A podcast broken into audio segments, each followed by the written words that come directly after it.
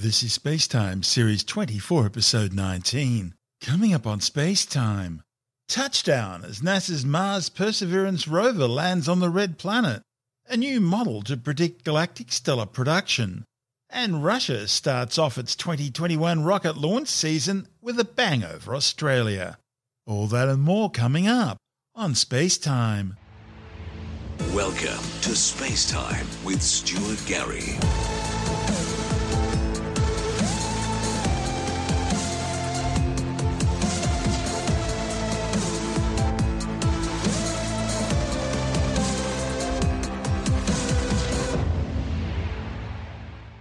After a seven month, 472 million kilometre journey, NASA's Mars 2020 Perseverance rover has successfully touched down on the surface of the red planet.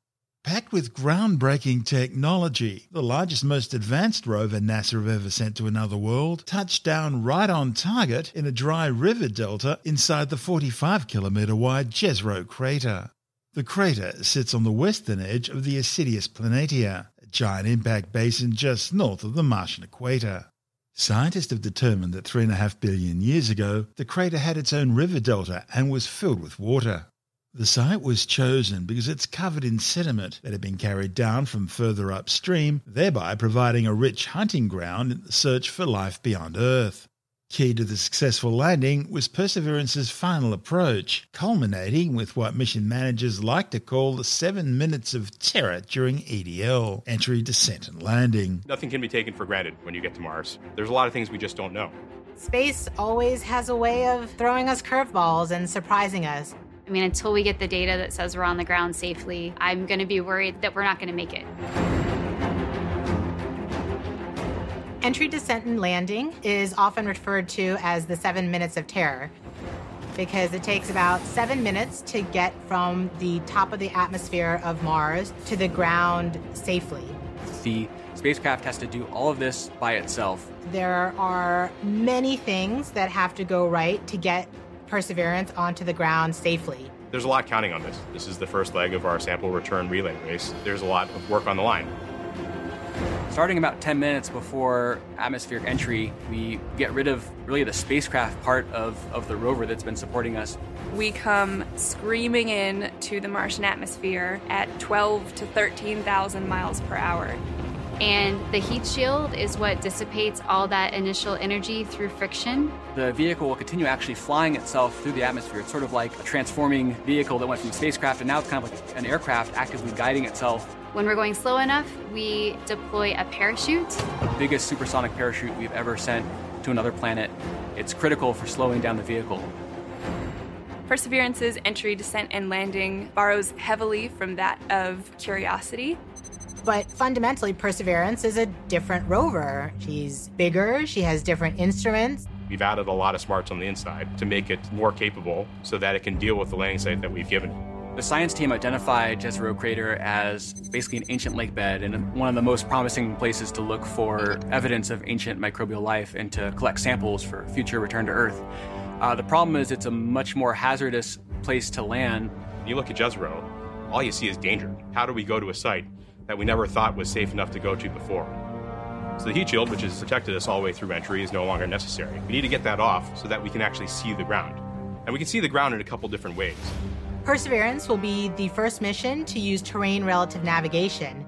So while it's descending on the parachute, it will actually be taking images of the surface of Mars and determining where to go based on what it sees. This is finally like landing with your eyes open.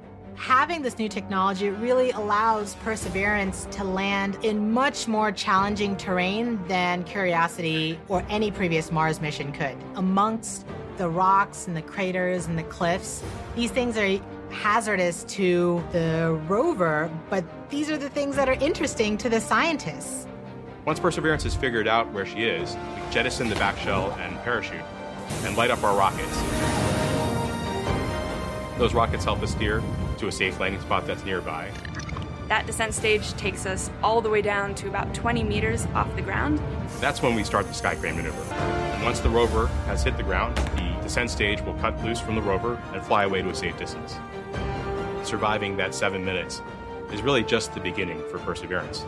its job, right, being the first leg of sample return, to go look for those signs of past life on Mars. All that can't start until we get Perseverance safely to the ground.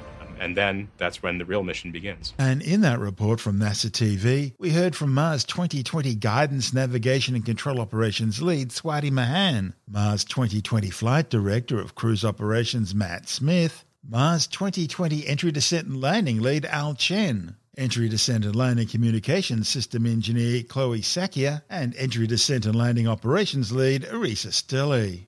But all those thousands of hours of preparation, simulations and rehearsals, all the testing and retesting, and all the checking, double checking, and triple checking of code for the thousandth time can never fully prepare you for the real thing. As the $2.5 billion spacecraft transitions from its cruise phase into its entry, descent, and landing phase, and things get real. And the whole thing's made worse because of the 11 minute 22 second delay in signal time brought about because of the distance between Mars and the Earth, meaning the entire EDL sequence has to be automated, controlled by the spacecraft's own onboard computers. We're about a minute and a half from cruise stage separation, about 11 minutes 20 seconds from entry interface. Telecom is confirming that the spacecraft has switched to broadcasting tones. These tones are received directly from Perseverance but have very limited information content. We won't receive real-time information until about uh, nine, ten minutes from now once the Mars Reconnaissance Orbiter starts relaying information from Perseverance. Standing by for cruise stage separation, about ten and a half minutes from entry interface.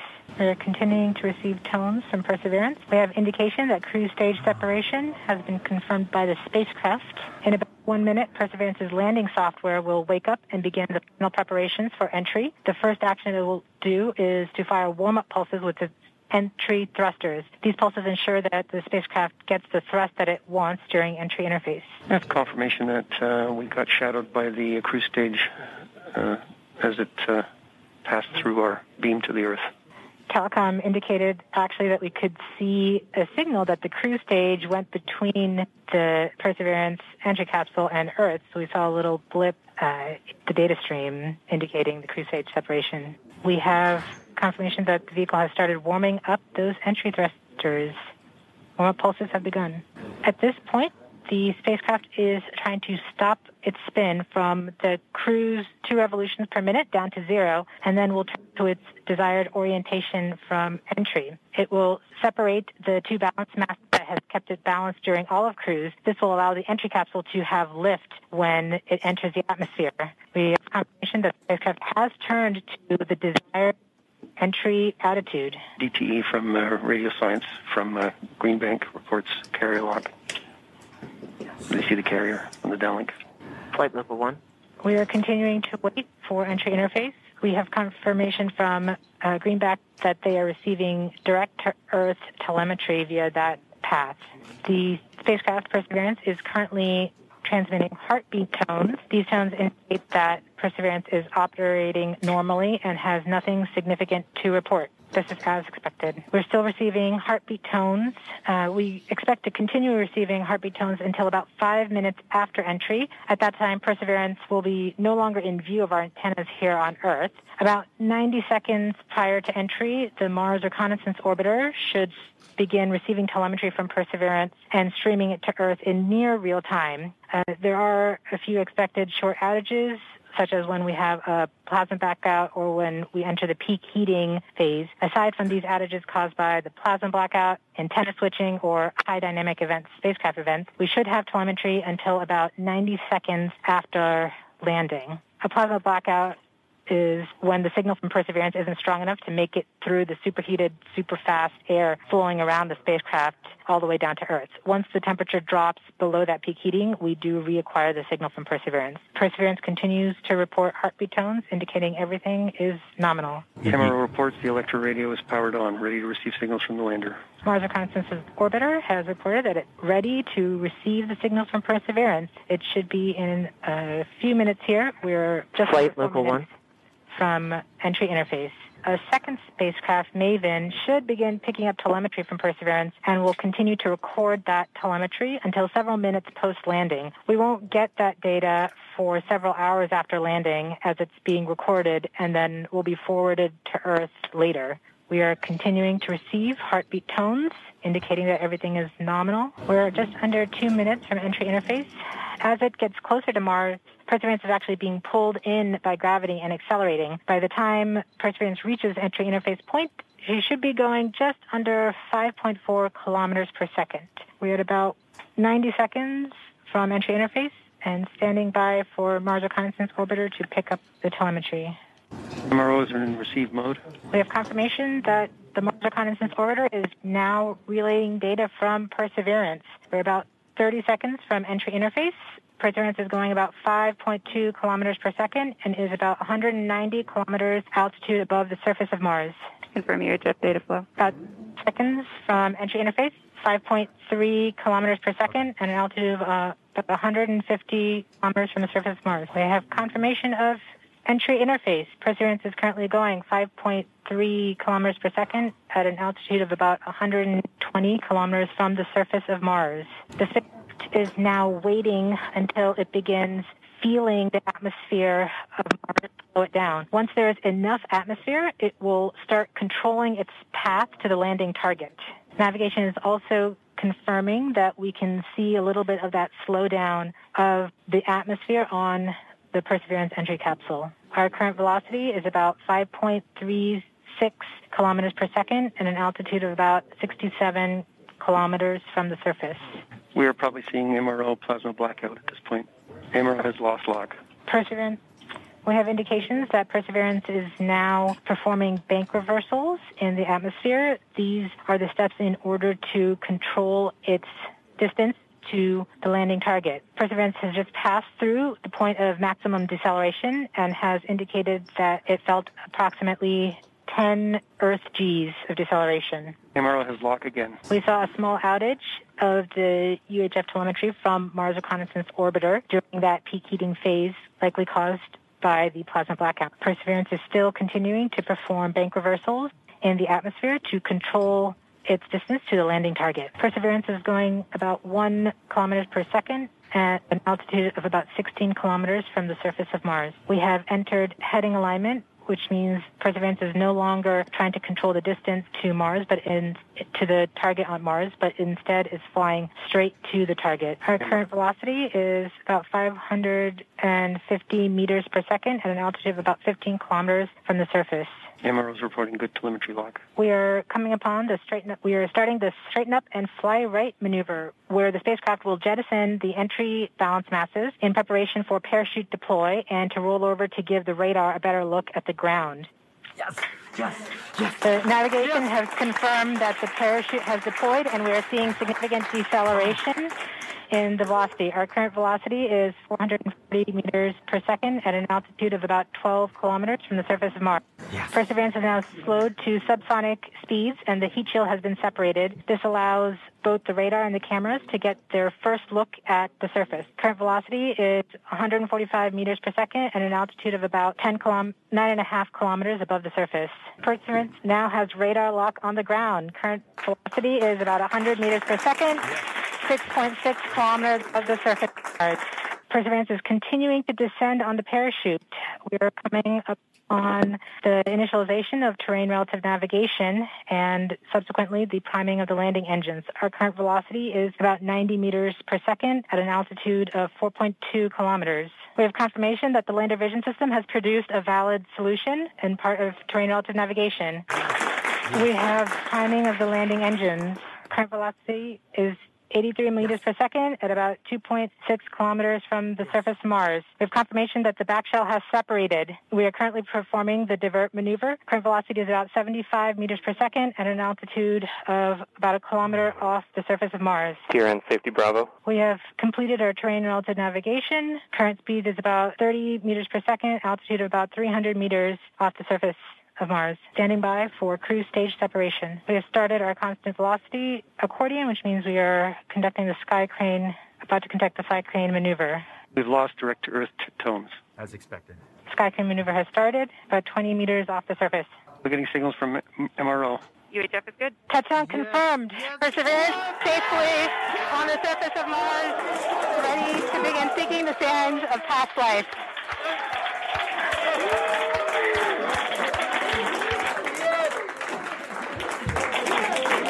Point, the descent stage has flown away to safe distance. Perseverance is continuing to transmit direct through Mars Reconnaissance Orbiter to Earth. More reports they're still getting telemetry from the lander. All right, all stations. Touchdown there. confirmed. We're going to wait for the images. I, Flight, flight, we have seen the completion of EDL 3000. Copy activity. That is as expected. MRO is still seeing a strong signal from the lander. Flight, this is OL3. I have uh, the target point on the map. Mars 2020 mission was launched on July the 30th, 2020, aboard an Atlas 541 rocket from the Cape Canaveral Space Force Station in Florida. The Perseverance rover mission marks an important first step in efforts to collect Mars samples for return to Earth. About the size of a car, the 1,026 kilogram six wheeled mobile laboratory will undergo several weeks of testing before it begins its two year primary science investigation of Jezero Crater. Perseverance, or Percy as mission managers at JPL like to call it, is equipped with seven science instruments, a robotic arm that's some two metres long, as well as 19 cameras and two microphones. It's only the fifth rover to successfully complete the journey to Mars, all of them from NASA. It all started with the Pathfinder mission back in 1997 and its Sojourner rover, which was about the size of a microwave oven. It was followed by the twin Mars exploration rovers Spirit and Opportunity in 2003. They were each around the size of a golf cart. And then in 2012, we saw Perseverance's older sibling Curiosity, which is still active and busily exploring Gale Crater. Perseverance will investigate the rock and sediment of Jezero's ancient lakebed and river delta to characterize the region's geology, minerals, and past climate. But its primary mission is astrobiology, the search for signs of ancient microbial life on the surface of Mars. Perseverance is just the first step in bringing back rocks and regolith from the red planet as part of a future Mars sample return mission now being developed by NASA and the European Space Agency. This will allow scientists on Earth to study samples collected by Perseverance to search for definitive signs of life, past or present, using instruments which today are too large and complex to send to the red planet. Verifying that microscopic life exists or once existed on Mars carries an enormous burden of proof. Director of NASA's Planetary Science Division, Lori Glaze, says while scientists will learn a lot from the advanced instruments aboard the rover, it may very well require the far more complex laboratories back on Earth to truly determine whether these samples carry evidence that Mars once harboured life. Even today, debate continues among scientists as to whether the 1970s era Viking lander's so called Mars Life Soup test picked up biological or chemical reactions. Nor can scientists settle the question of whether the chain structures discovered in the Martian meteorite ALH84001 found in Antarctica were biological or mineral. Built by NASA's Jet Propulsion Laboratory in Pasadena, California, Perseverance includes seven key science instruments. There's the Mastcam Z, a pair of zoomable science cameras on Perseverance's remote sensing mast or head that creates high resolution three dimensional color panoramas of the Martian landscape. Also located on the mast, the Supercam uses a pulsed laser to study the chemistry of rocks and sediment, and it has its own microphone to help scientists better understand the property of rocks. After all, if you're a geologist, there's nothing like tapping them. Located on the turret at the end of the rover's robotic arm is the Planetary Instrument for X-ray Lithochemistry, or PIXL, and the Scanning Habitable Environments with Raman and Luminescence for Organics and Chemicals SHERLOC instruments, which will work together to collect data on Mars's geology close up. PIXL will use an X-ray beam and suite of sensors to delve into a rock's elemental chemistry. SHERLOC's ultraviolet laser and spectrometer, along with its wide angle topographic sensor for operations and engineering, or Watson imager, will study rock surfaces, mapping out the presence of certain minerals and organic molecules, which are the carbon based building blocks of life on Earth. The rover's chassis is also home to three science instruments. There's RIMFAX, the radar imager for Mars Subsurface Experiment. It's the first ground penetrating radar on the surface of Mars and will be used to determine how different layers of the Martian surface formed over time. And that data could help pave the way for future sensors to hunt for subsurface water ice deposits. And with an eye on future red planet explorations, there's the Mars Oxygen In Situ Resource Utilization Experiment, or MOXIE. It's a technology demonstrator designed to manufacture oxygen out of the thin carbon dioxide rich Martian air. Materials used for different types of spacesuits and space helmet visors are glued on a test panel on the rover chassis to see how they survive in the real Martian environment. Meanwhile, the rover's Mars Environment Dynamics Analyzer or MEDA instrument, which has sensors on the mast and chassis, will provide key information about present day Mars weather, climate, and dust. Currently attached to the belly of Perseverance is a tiny Martian helicopter called Ingenuity. It too is a technology demonstrator, one that will attempt the historic first ever powered controlled flight on another world. Sometimes you have to do something just to show that you can do it. When the Wright brothers flew for the first time, they flew an experimental aircraft. And in the same way, the Mars helicopter is designed to show that we can fly powered helicopter flight in the Martian atmosphere. From day one, this was the unwavering dream of our team to get our helicopter launched to Mars so that we can get that opportunity to do the very first rotorcraft flight test in the actual environment of Mars. It's extremely difficult to fly at Mars because the atmosphere is so thin. Compared to Earth, at Mars it's less than 1%. So the first and foremost challenge is to make a vehicle that's light enough to be lifted. And then the second is to generate lift. The rotor system has just been very fast. 2,000, 2,200, 2,400, 2600. We're spinning between uh, 2,000 and 3,000 revolutions per minute, and it takes a lot of energy. So it's that balance of a very light system, yet having enough energy that's needed to you know spin the rotor so fast to lift and on top of it having to design in the autonomy it has to be fully autonomous from the time it takes off to the time it lands what we do do on the ground is we plan the flights and so we determine from here where we want the helicopter to go.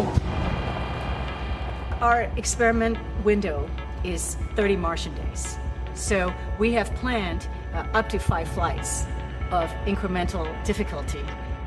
Very first flight, the main thing is we want to get the legs off the ground. And so we will basically go up uh, about three meters and we'll hover there uh, and then we'll come down again. And that will be the first, you know, really major milestone. Most of our flights will be at the 3 to 5 meter height. We will be going horizontally again at a few meters per second, probably go out, you know, 50, 70 meters and come back. In successive flights, we'll probably push that further, try to go further. So our priority will be to get back engineering telemetry and not so much images, but I'm sure we'll return a few, you know, because they'll always look cool. At this point, we've tested all we can on Earth. We have mathematical models that shows how it will fly at Mars, and we've tested it in the simulated environment that we can create on Earth. It really is time now to do the real flight test at Mars. Nothing is a given, but we have done everything we can in terms of a test program here on Earth. The vehicle's performing extremely well so far. It's been doing exactly the right thing, even right now, when it's bolted onto the Perseverance rover. So there's a very good chance that we'll pull it off, yes. But it's still high risk and none of us forget that you could have a glitch that you know could mean end of mission yes it's going to be exciting reacting to any surprises we have? We can't wait. What's really most important is everything we're learning here is for the future rotorcraft systems that we want to introduce into space exploration. And in the report from NASA TV, we heard from JPL project manager MiMi Aung, JPL Mars helicopter chief pilot Håvard Grip, and JPL Mars helicopter chief engineer Bob Balaram. Over the next month or two, project engineers and scientists will put Perseverance through its paces, testing every instrument, subsystem, and subroutine, and recalibrating everything to make sure it works the way it should. Only then will they deploy the helicopter onto the Martian surface for the flight test phase. If successful, Ingenuity could add a new aerial dimension to exploration of the Red Planet, in which such helicopters serve as, well, sort of scouts, I guess, showing the best way over certain terrain, or even making deliveries for future astronauts away from their home base. Once Ingenuity's test flights are complete, the rover's search for evidence of ancient microbial life will begin in earnest. That raises an important question. If they find it, what then?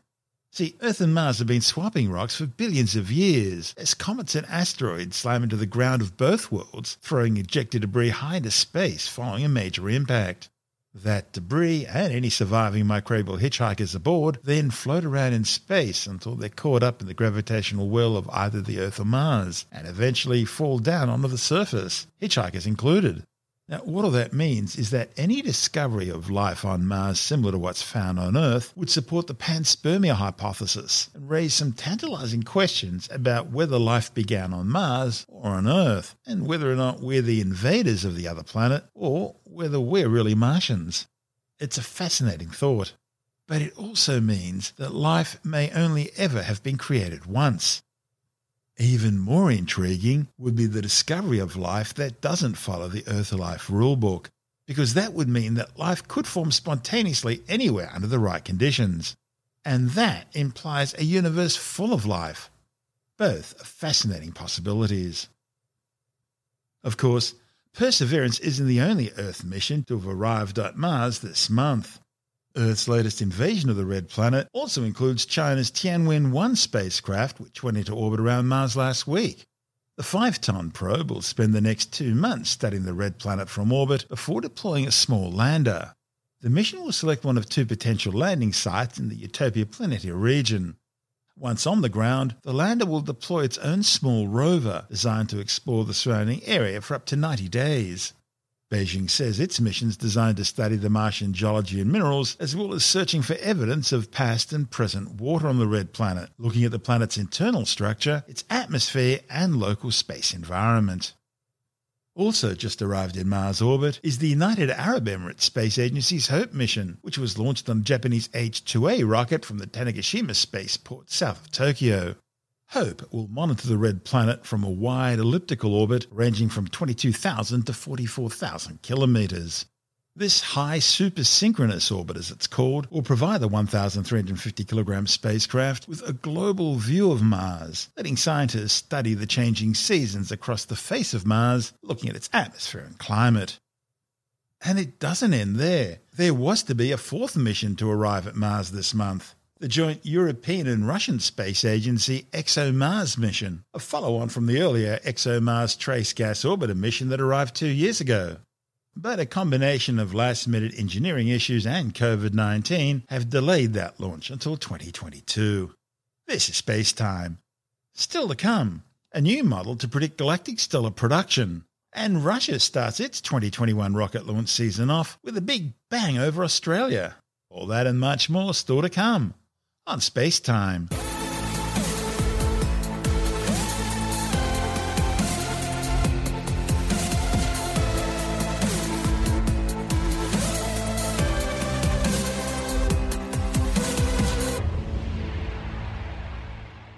A new study suggests that massive galaxies with extra large extended disks produce stars over a longer period of time than their smaller, more compact counterparts.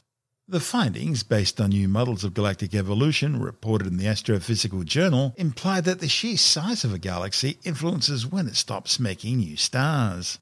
The study's lead author, Dr. Anshu Gupta from the University of New South Wales, says there was a period in the evolution of the universe known as cosmic noon, about 10 billion years ago, when star formation in massive galaxies was at its peak. After that, gas in most of these galaxies grew hot, in part because of their central supermassive black holes, and they stopped forming stars. Gupta and colleagues found they could predict the end of star formation based on the size of a galaxy's disk, the flat circular region surrounding its center comprising stars, hydrogen, gas, and dust. They found that in galaxies that were really stretched out, things didn't heat up as much, and the black holes didn't exert as much influence, so stellar production continued over a longer period. Gupta says it shows that where stars in the disk are widely distributed, resulting in a more puffy structure, the gas stays cooler and continues to coalesce under gravity, forming new stars. But in more compact galaxies, the molecular gas and dust clouds heat up significantly, and so are no longer cool enough to collapse to form new stars. And so star formation finishes by just after cosmic noon. The authors developed their new model using cosmological galaxy formation simulations integrated with deep space observations from MOSEL, the Multi Object Spectroscopic Emission Line Survey. The simulations required millions of hours of supercomputer time, and the MOSEL survey needed data from both the 10 metre Keck telescope in Hawaii and the Very Large Telescope in Chile, as well as NASA's Hubble Space Telescope. The findings provide the first direct relationships between disk size and star making. In fact, it allows astronomers to look at pretty well any galaxy and accurately predict when it will stop making stars. Our own galaxy, the Milky Way, for example, is a massive galaxy that's still making stars at a rate of roughly about one solar mass every Earth year. It's because it's something of a cosmic late starter. The authors say that when cosmic noon arrived 10 billion years ago, the Milky Way was still relatively small, containing just a tenth the star mass it has today. In fact, it didn't obtain its current massive status until much, much later. As a result, the gas and dust it contains hasn't warmed up enough yet to quench the star making process. It is not, however, a so called extended puffy galaxy, so it will quench sooner rather than later. Gupta says cosmic noon was a very long time ago, and by now the universe has reached cosmic evening. It's not night time yet, but star making has definitely slowed down. Stars are made so not everything in our, in our universe it starts from gas. From the right from the beginning, from the Big Bang, we only had gas. But that gas, it collapsed under gravity and slowly it cooled down. And when the gravity was so strong that even the gas could not hold on to itself, it collapsed. And that's how the first stars formed. When the gas could not hold on to itself and it collapsed under gravity. And that's how the stars form. And all the stars that you see in our Milky Way, they formed at some point in the past 13 billion years or through this collapse of gas. And one of the important aspects of this is the temperature of the gas. If gas is moving very fast, it has Yes. different properties for stellar production compared to gas that's moving very slowly and has time to form molecular hydrogen. Yes, absolutely. For a gas to actually collapse under gravity, it has to be really, really cold because gravity it cannot uh, collect. It, it's a long distance force, but it's not very strong. If the gas is moving really, really fast, all the atoms are whizzing past each other. They would not be able to come together into a ball and sort of allows the gravity to take over. If there's a too much kinetic energy, too much temperature, too, uh, uh, temperature in that gas, it won't be able to collapse and form the new star. So temperature is one of the key factors, and how fast the gas can cool down is is also one of the key factors that determines how efficient the new star making process is going to be. And so, keeping these principles in mind, you guys have developed a model uh, based on observations that indicate the size. It's not just the size; it's the density, the, the puffiness, as you put it, of a galaxy Yeah. is important. Tell me about that. Yeah. So actually, what we find is that we, we find a direct link between the size and the star making process in the galaxy. What we find is that the compact galaxy, they blow out or they turn off their star formation really fast. Whereas the galaxies which have really puffy disks, they continue to form new stars for a long time. So in this work, what we are focusing on, we are focusing on cosmic noon, which happened about 10 billion years ago. And at that time, the galaxies were they were crazily forming new stars. There were a lot of new stars that were continuously forming. And at that time, a lot of gas was getting pushed into the centers of the galaxy. And what the centers of the galaxies have? They have this supermassive black hole. And all that funneling of gas, it leads to really rapid growth of the supermassive black hole. What all this activity does is it exerts a lot of pressure. It raises the temperature of the gas, as we had talked about earlier, that temperature is really important for the new star making. All this energy that is injected by the black hole and the new star making into the gas, it kind of stops and it stops the gas from collapsing under gravity and making new stars. But what happens in ga- puffy galaxies or what uh, or galaxies which have really extended distribution, everything is really slow. The, they are making stars, but the star making is really extended.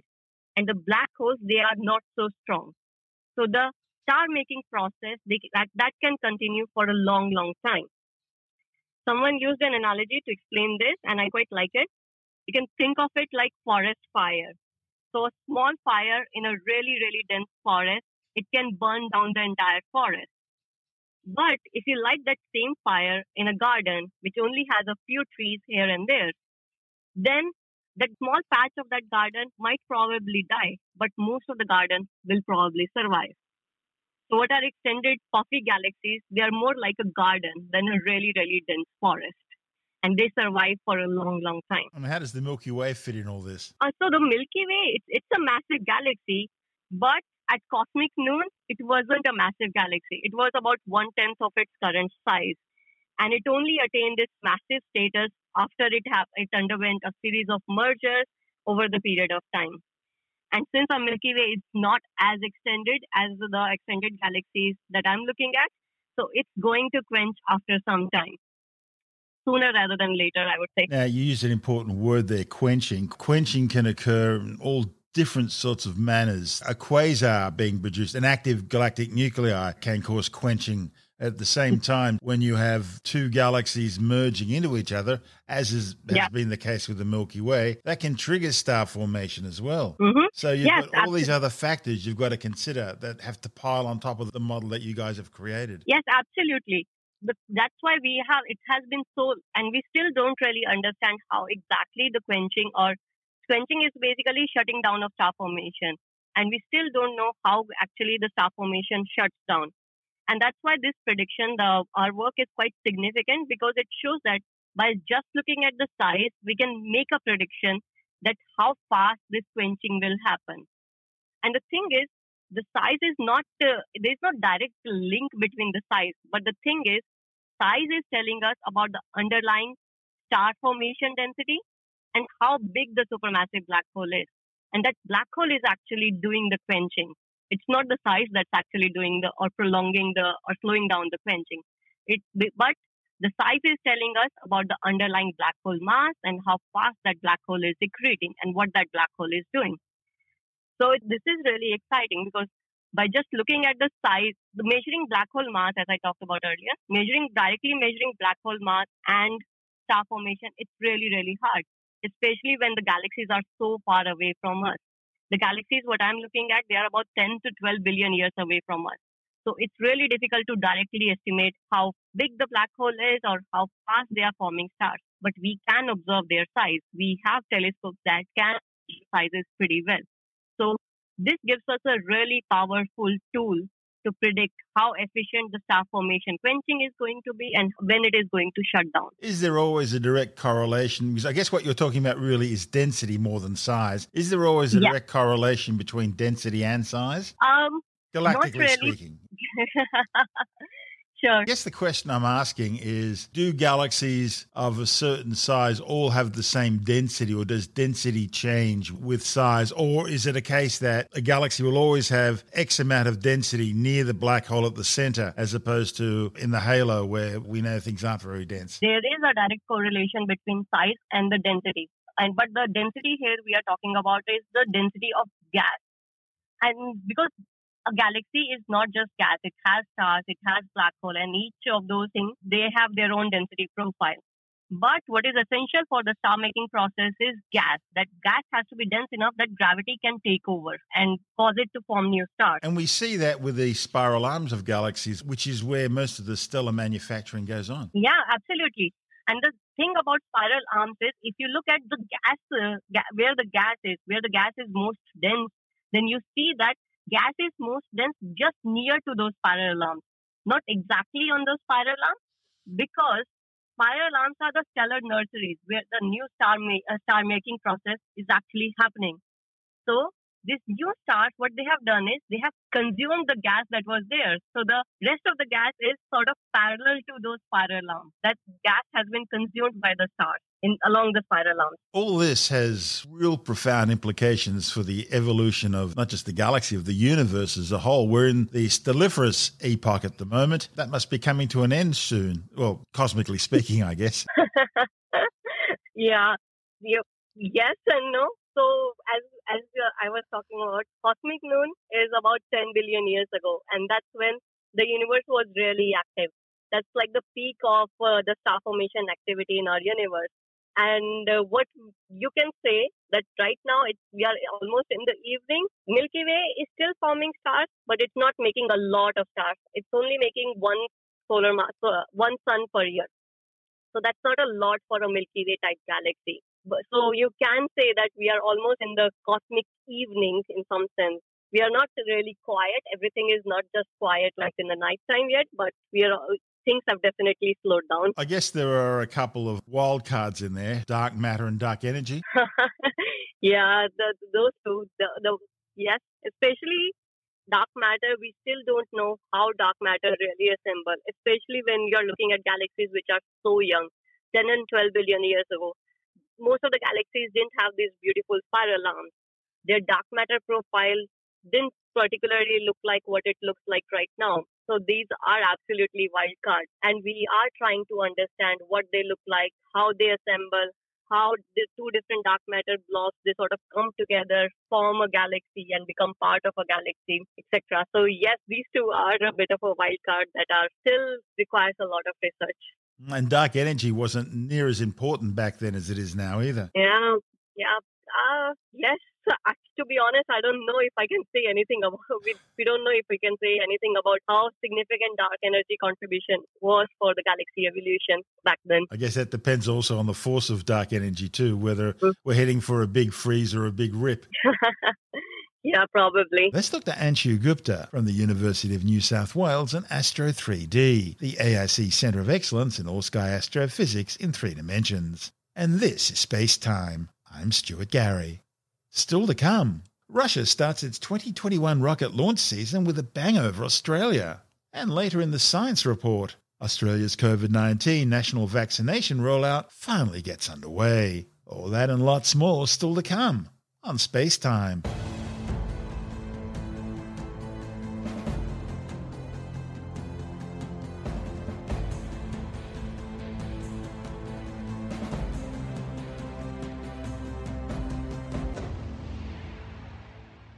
Russia started its 2021 rocket launch season off with a big bang for Australia. Russia's first rocket launch for the new year saw a Lotos spy satellite fly into orbit from the Plesetsk Cosmodrome 800 kilometers north of Moscow. The 6,000 kilogram Lotos S1 spacecraft was launched aboard a Soyuz 21B rocket and will eventually be positioned into a 900 kilometer high orbit. The mission caught the attention of Australian residents across central Victoria as the spent upper stage of the Soyuz launch vehicle lit up the night skies after it was jettisoned and burnt up in the atmosphere during re entry. The spectacular debris trail, which lasted about 20 seconds, was seen by people as far away as Bendigo, Daylesford, Rochester, Kyneton, Echuca, and Cashmore, streaking across the sky before exploding in a flash.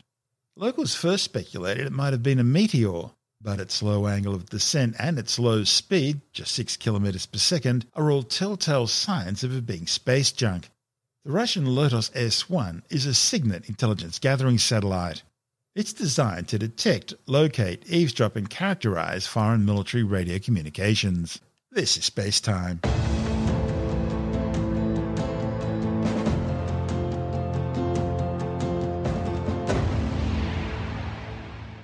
And time now to take a brief look at some of the other stories making news in science this week with a science report. Australia's COVID 19 national vaccination rollout is finally underway. The rollout is months behind those of most other nations. That's because of stricter drug testing procedures by the Therapeutic Goods Administration and the extremely low rate of COVID 19 infections in Australia, which is mostly COVID free. The vaccine is being given out in five prioritised needs based phases. The first, known as Phase 1A, which is now underway, is restricted to the most vulnerable people, the aged and those needing disability care. It's also being given out to their care providers, as well as frontline healthcare staff, border security, and quarantine personnel. The second group, known as Phase 1B, will include other healthcare workers, people aged over 70, Aboriginal and Torres Strait Islander people aged over 55, younger adults with underlying medical conditions or disability, and critical and high risk workers, including defence personnel, police, fire and emergency services, and meat processors. Once these are all taken care of, the rest of the community will be vaccinated, again in two groups. The first, known as Phase 2A, will include adults aged between 50 and 69, all Aboriginal and Torres Strait Islander adults aged under 55, and other critical and high risk workers. That'll be followed by the Phase 2B rollout, which will include the rest of the adult population. Now, if recommended by doctors, a third Phase 3 will be initiated to vaccinate kids. Vaccinations are voluntary, and you should be seeing your family doctor first. Meanwhile, the latest opinion polls commissioned by the Health Department show that 64% of Australians will definitely get the COVID vaccine, while 27% are still unsure if they want it or not, and 9% will definitely refuse the jab. The survey also found that 48%, that's nearly half of all Australians, will get the vaccine as soon as it's made available to them, and 71% will want to be vaccinated by October. The survey found the top three reasons for getting the vaccine were to protect oneself, to keep other people safe, and to protect the elderly and most vulnerable. The top three reasons for refusing the jab were concerns over unknown long term side effects, the vaccines being developed too quickly, and concerns about allergic reactions. Some 2.5 million people have now died from COVID 19, and another 111 million people have been infected with the virus since it first emerged from Wuhan, China. Australians have been blocked from accessing news through their Facebook feeds. The move by the half trillion dollar social media giant is the latest dramatic escalation of Facebook's refusal to pay for the news it uses.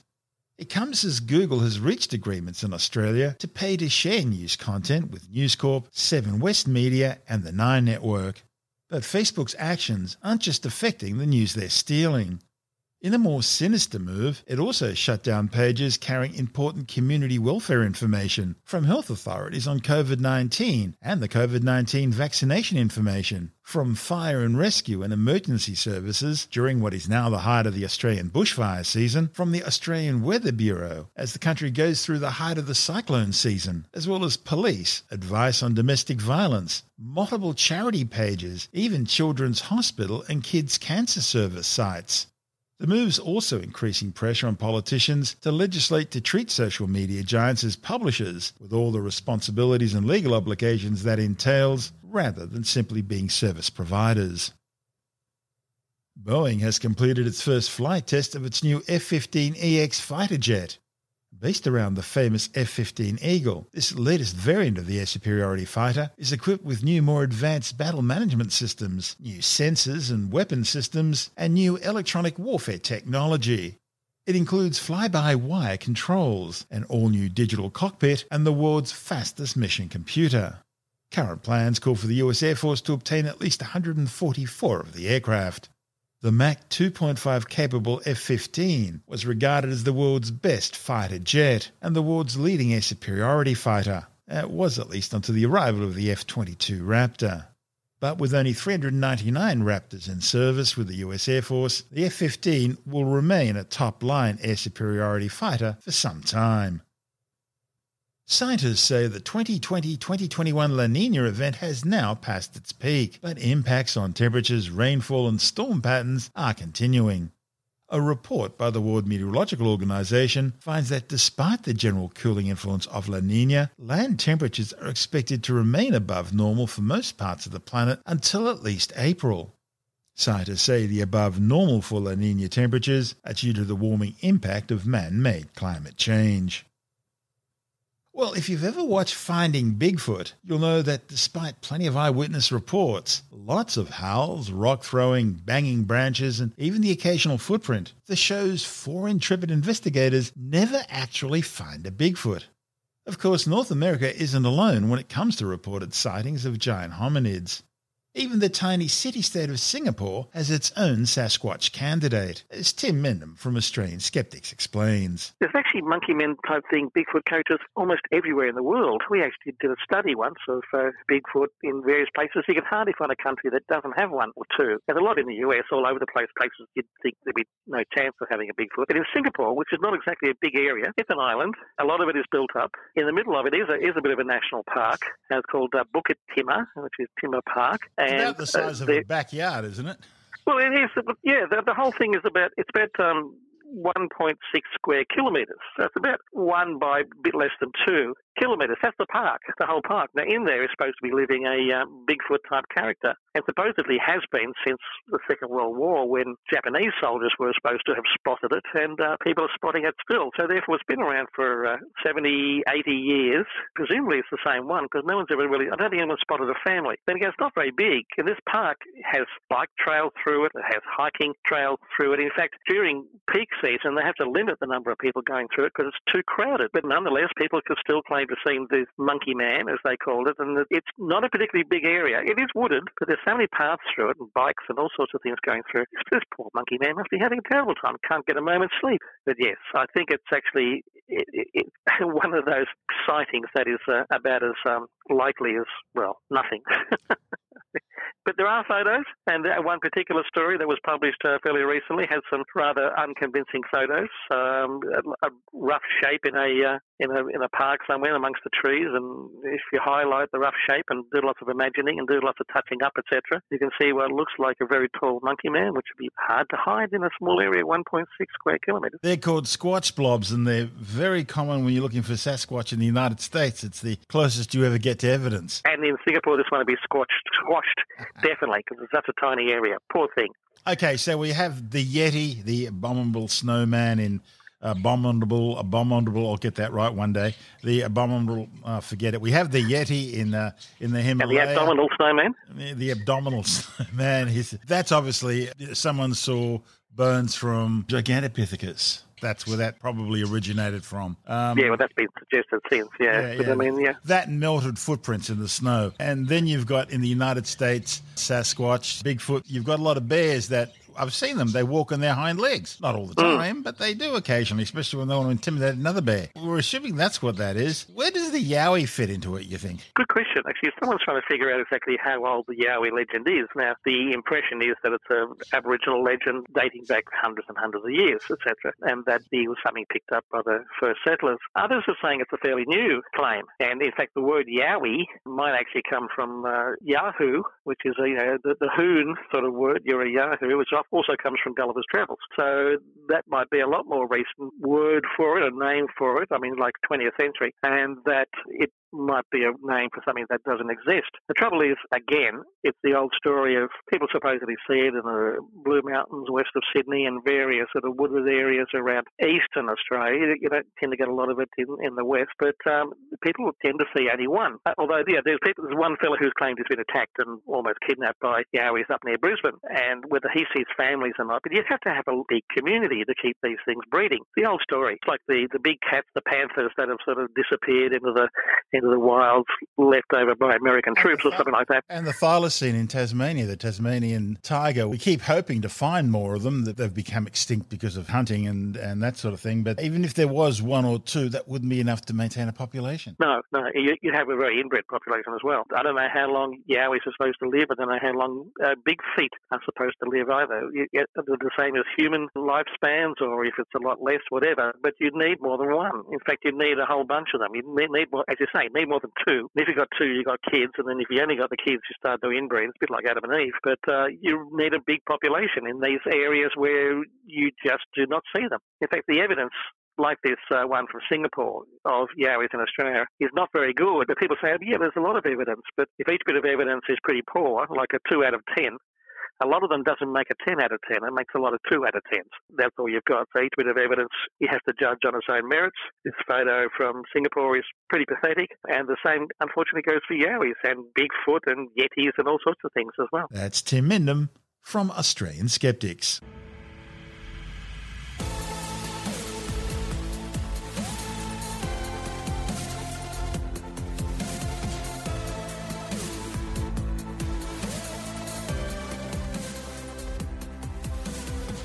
That's the show for now. Spacetime is available every Monday, Wednesday, and Friday through Apple Podcasts, iTunes, Stitcher, Google Podcast, Pocket Casts, Spotify, Acast, Amazon Music, Bitesz.com, SoundCloud, YouTube, your favorite podcast download provider, and from spacetimewithstuartgary.com. Spacetime's also broadcast through the National Science Foundation on Science Zone Radio and on both iHeartRadio and TuneIn Radio and you can help to support our show by visiting the Spacetime store for a range of promotional merchandising goodies. or by becoming a Spacetime patron, which gives you access to triple episode commercial free versions of the show, as well as lots of bonus audio content which doesn't go to air, access to our exclusive Facebook group, and other rewards. Just go to spacetimewithstuartgary.com for full details. And if you want more space time, please check out our blog where you'll find all the stuff we couldn't fit in the show, as well as heaps of images, news stories, loads of videos, and things on the web I find interesting or amusing. Just go to spacetimewithstuartgary.tumblr.com. That's all one word, and that's Tumblr without the E. You can also follow us through at Stuart Gary on Twitter, at Spacetime with Stuart Gary on Instagram, through our Spacetime YouTube channel. And on Facebook, just go to facebook.com forward slash spacetime with Stuart Gary. And Spacetime is brought to you in collaboration with Australian Sky and Telescope magazine, your window on the universe. You've been listening to Spacetime with Stuart Gary. This has been another quality podcast production from Bitesz.com.